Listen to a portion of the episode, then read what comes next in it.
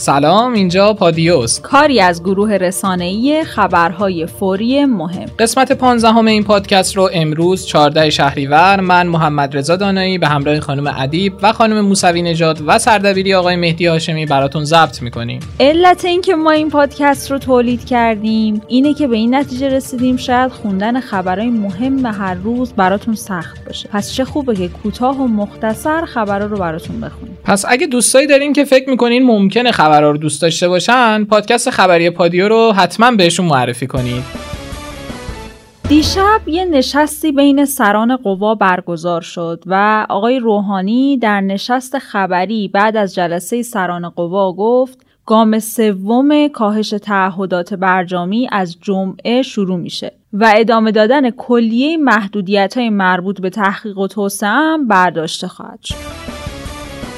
آمریکا به ناخدای نفتکش ایران پیشنهاد پول نقد در ازای همکاری رو داده و البته سخنگوی وزارت امور خارجه آمریکا دیروز خبر تلاش واشنگتن برای برقراری ارتباط با کاپیتان نفتکش آدریان دریا رو هم تایید کرده. حالا ظریف هم به این خبر واکنش نشون داده و در توییترش نوشته آمریکا پس از ناکامی در دزدی دریاییش مستقیما به باجگیری متوسل شده و به کاپیتان ما میگه یا نفت ایران رو به ما بده و چندین میلیون دلار دریافت کن یا خودت تحریم شو. این دقیقا شباهت زیادی هم به دعوتی داره که چند هفته پیش من از کاخ سفید دریافت کردم. هر روز از سرباز و سربازی خبر داریم ما خبر جدیدم اینه که اجباری نبودن تراشیدن موی سر سربازان اجرایی شده و علاوه بر این دستگیری مشمولان قایبم در حال بررسی. پلیس فتا در مورد کارت سوخ هشدار جدی مهم می‌داده و اون اینکه اگر اسمسی در مورد ثبت نام کارت سوخ براتون اومد سریعا اون رو پاکش کنید آمریکا 15 میلیون دلار پاداش برای اخلال در کار سپاه تعیین کرده. برایان هوک نماینده ویژه آمریکا در امور ایران مدعی شده ایالات متحده برای هر اطلاعاتی که باعث اخلال در چرخه مالی سپاه بشه تا سقف 15 میلیون دلار پاداش در نظر می‌گیره.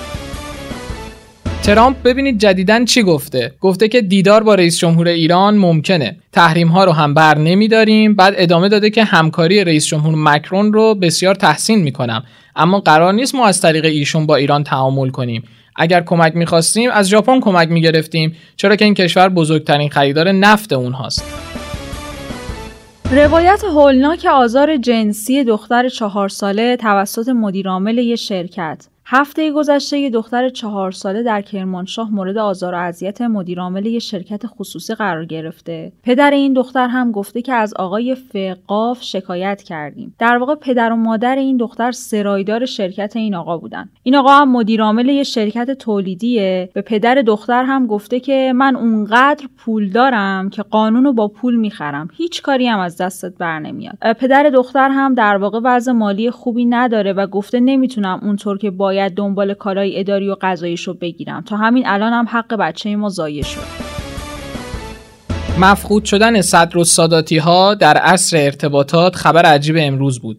انصاف نیوز مدعی شده که استاندار قوم درباره مفقود شدن سید مهدی و سید روح الله صدر و عضو خبرگان رهبری و همراهانشون در اتومبیلی که از قوم راهی تهران بودن گفته که تا حالا گزارشی در این مورد به او داده نشده.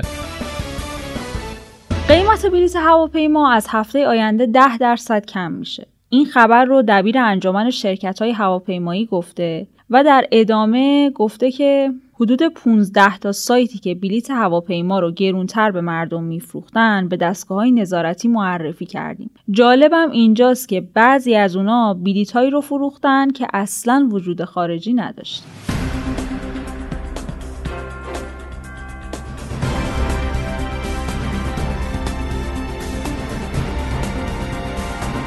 بریم سراغ روزنامه های امروز 15 شهریور. همونطور که احتمالا یادتون هست مجادله بین آیت الله آمولی لاریجانی و آیت الله یزدی اتفاق افتاد. حالا شق با تیتر عذرخواهی می‌کنم از پاسخ آمولی لاریجانی به نامه اعضای مجمع خبر داده. توی این نامه که از طرف جمعی از اعضای مجمع نوشته شده به ضرورت حفظ وحدت و همدلی مسئولان و نخبگان کشور حول محور ولایت و رهبری تاکید شده. آیت الله آمولی هم در جواب این نامه گفته که از خاطر مکدر دلسوزان عذرخواهی می‌کنم همچنین ایشون گفتن که ماجرای نامه گلای آمیز من به رهبری صد درصد کذبه فرهیختگان هم با تیتر درشت در صفحه اولش اوورده که نامه شجاعانه آیت الله آملی درباره بقای اخیر از دلسوزان عذرخواهی می‌کنه یه خبر برجامی هم داریم که اکثر روزنامه ها با تیترهای مختلف بهش پرداختن. روزنامه ایران با تیتر روحانی جزئیات گفتگوهای فرانسه را تشریح کرد از برداشتن گام سوم نوشته. همچنین در گزارش ایران اومده که عراقچی گفته با چهار به علاوه یک بعد از دریافت 15 میلیارد دلار گفتگو می‌کنیم. اعتماد هم در صفحه اولش نوشته که روحانی در جلسه هیئت دولت گفته هم مذاکره می‌کنیم و هم گام سوم رو برمیداریم. روحانی تو این جلسه گفته از 20 مسئله اختلافی تنها سه مسئله باقی مونده اما هنوز به توافق قطعی هم نرسیدیم. در نتیجه گام سوم رو برمیداریم و جزئیات اون رو فردا اعلام می‌کنیم و دو ماه دیگه هم فرصت میدیم. روزنامه شرق هم تیتر فرصت پایانی اروپا رو برای گزارش خودش از این سخنان روحانی انتخاب کرده. سازندگی هم تو گزارشی نوشته که اجرای گام سوم قطعیه. طلای دست دوم بخریم یا نخریم؟ این جمله تیتر یک گزارش میدانی از روزنامه ایران از بازار طلا. به گزارش ایران مثل اینکه کلاهبرداری تو این بازار توسط یه سری از طلاسازان زیرزمینی وجود داره. اینجوری که این طلاسازان با آبکاری بدلیجات و ساخت طلاهای ایار پایین کلاهبرداری می‌کنن. حالا اتحادیه طلا و جواهر چند توصیه به خریدارا کرده تا سرمایهشون رو با خرید طلا حفظ کنن. اول اینکه مردم با خرید طلای کم اجرت ضرر می‌کنن چون ممکنه اون طلا اصالت نداشته باشه. یعنی یا ایار زیر 18 داشته باشه یا دست دوم باشه. یا طلای تقلبی باشه. منظور از طلای تقلبی هم اینه که فقط با طلا آبکاری شده باشه. همچنین رئیس این اتحادیه گفته که فروش طلاهای دست دوم قانونی نیست و همه طلاهای دست دوم باید آب بشن. خب این قسمت بیایم پیام متنی یکی از مخاطبین رو بخونیم. وحید برامون نوشته که چرا خانم گوینده همش حمایتی از طرف روحانی صحبت می‌کنه؟ اونم با این وضع اقتصادی. فکر می‌کنم منظور ایشون خبر ما از روزنامه شرق بوده که دیروز تو پادیو منتشر کردیم. البته باید بگم که سوء تفاهم نشه. ما تو بخش روزنامه های پادیو فقط منعکس کننده متن روزنامه ها هستیم و برداشت شخصیمون رو دخیل نمی‌کنیم. این بود قسمت 15 هم پادکست خبری پادیو. جا داره مجددا تاکید کنیم که از این به بعد می‌تونین پادکست های ما رو در اپلیکیشن های پادکست مثل Castbox، Google Podcast، Podbean و SoundCloud بشنوین. کافیه رادیو پادیو رو search کنین. البته اگه برنامه دریافت پادکست ندارین می‌تونین در کانال تلگرام رادیو underline پادیو هم بخشای خبری ما رو گوش بدین. می‌دونین که ما میزبان صدا و پیام شما در پادیو هستیم. برای همین نظرتون رو در تلگرام به اکانت پادیو underline bot ارسال کنید. خدا نگهدار.